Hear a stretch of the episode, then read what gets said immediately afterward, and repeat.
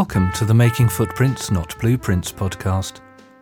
My name is Andrew James Brown, and I'm the minister of the Unitarian Church in Cambridge, UK.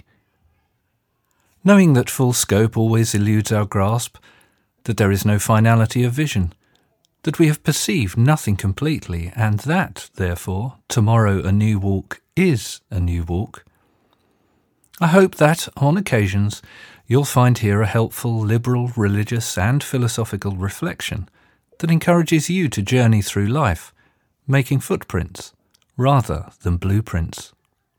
Welcome. Rock or sand, sand or rock, why the true foundation of the spiritual life might not be what you think it is. A short thought for the day offered to the Cambridge Unitarian Church as part of the Sunday service of mindful meditation. Probably like most of you, I've spent a lot of my life looking for a rock where, religiously, philosophically, and politically speaking, I could take a firm stand with a clean heart and full belief. Taking my own cue from a saying of Jesus, reported by the writers of Matthew's and Luke's Gospels, I have, therefore, always tried to be the wise person who dug and delved and laid a foundation upon rock rather than sand, so that when the flood comes and the river breaks upon my house, it would not be shaken because it had been built so well.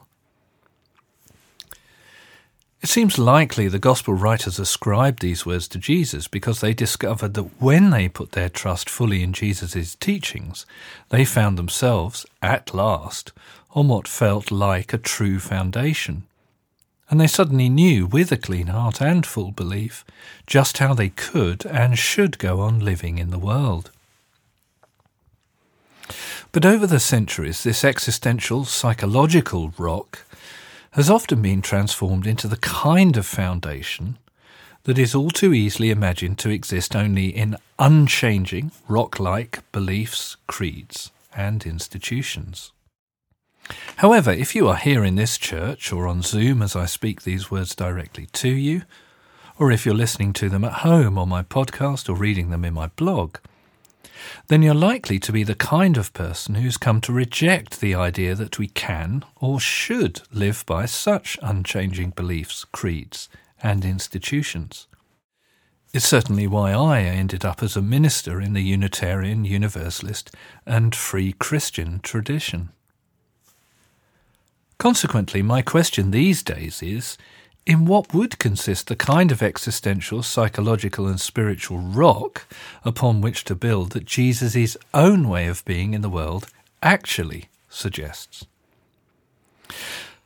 Well, at least as far as I now understand it, apparently paradoxically, it is something much more akin to learning to build well on moving sand than it is to build on apparently unmoving rock.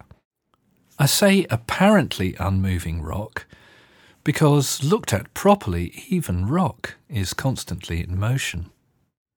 Anyway, as I often note, Jesus' teachings seem continually to centre upon the intuition that if you truly want to know and love God, whatever the word God might be taken to mean, you are only going to succeed insofar as you know and love your neighbour as yourself. And remember, for Jesus, this included knowing and loving one's enemies. Related to this intuition was his sense that the kingdom of God was never going to be found here or there, built upon this or that particular fixed rock, but only within or among us, i.e., in our relationships with each other. Now, whatever else relationships are, they are ongoing, highly dynamic, and interactive. Given this, we can also go on to say that ethics, that is to say, the business of discerning how to live well together, ethics is the art of learning to move well together. Given this, and odd though it may sound at first, my wager these days is that it is upon this relational interactive movement that Jesus seems to be asking us to build. It is a rock that is as mobile as the sandiest of wind-swept sand dunes. My mention of wind blowing across sand dunes is not merely to add picturesque colour to my metaphor, but to add something theologically fundamental as well. This is because Jesus also seems to have taught that one of the rocks upon which we can assuredly build, and in which we can wholly trust, is the spirit, or perhaps energy, that breathes, blows, or respires where it will, even though we do not know from where it comes, nor where it is going. And, and here's the kicker, he then tells us that this kind of constant flowing movement is what everyone born of the Spirit is like.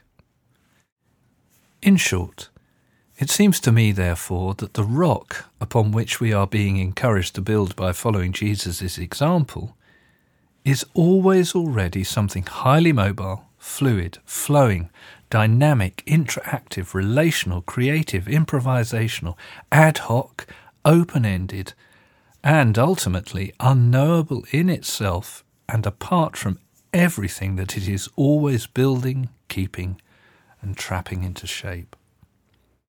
Given the foregoing, these days I find I cannot but help think that the sandy foundation upon which we should never build is always the rock of unchanging beliefs, creeds, and institutions.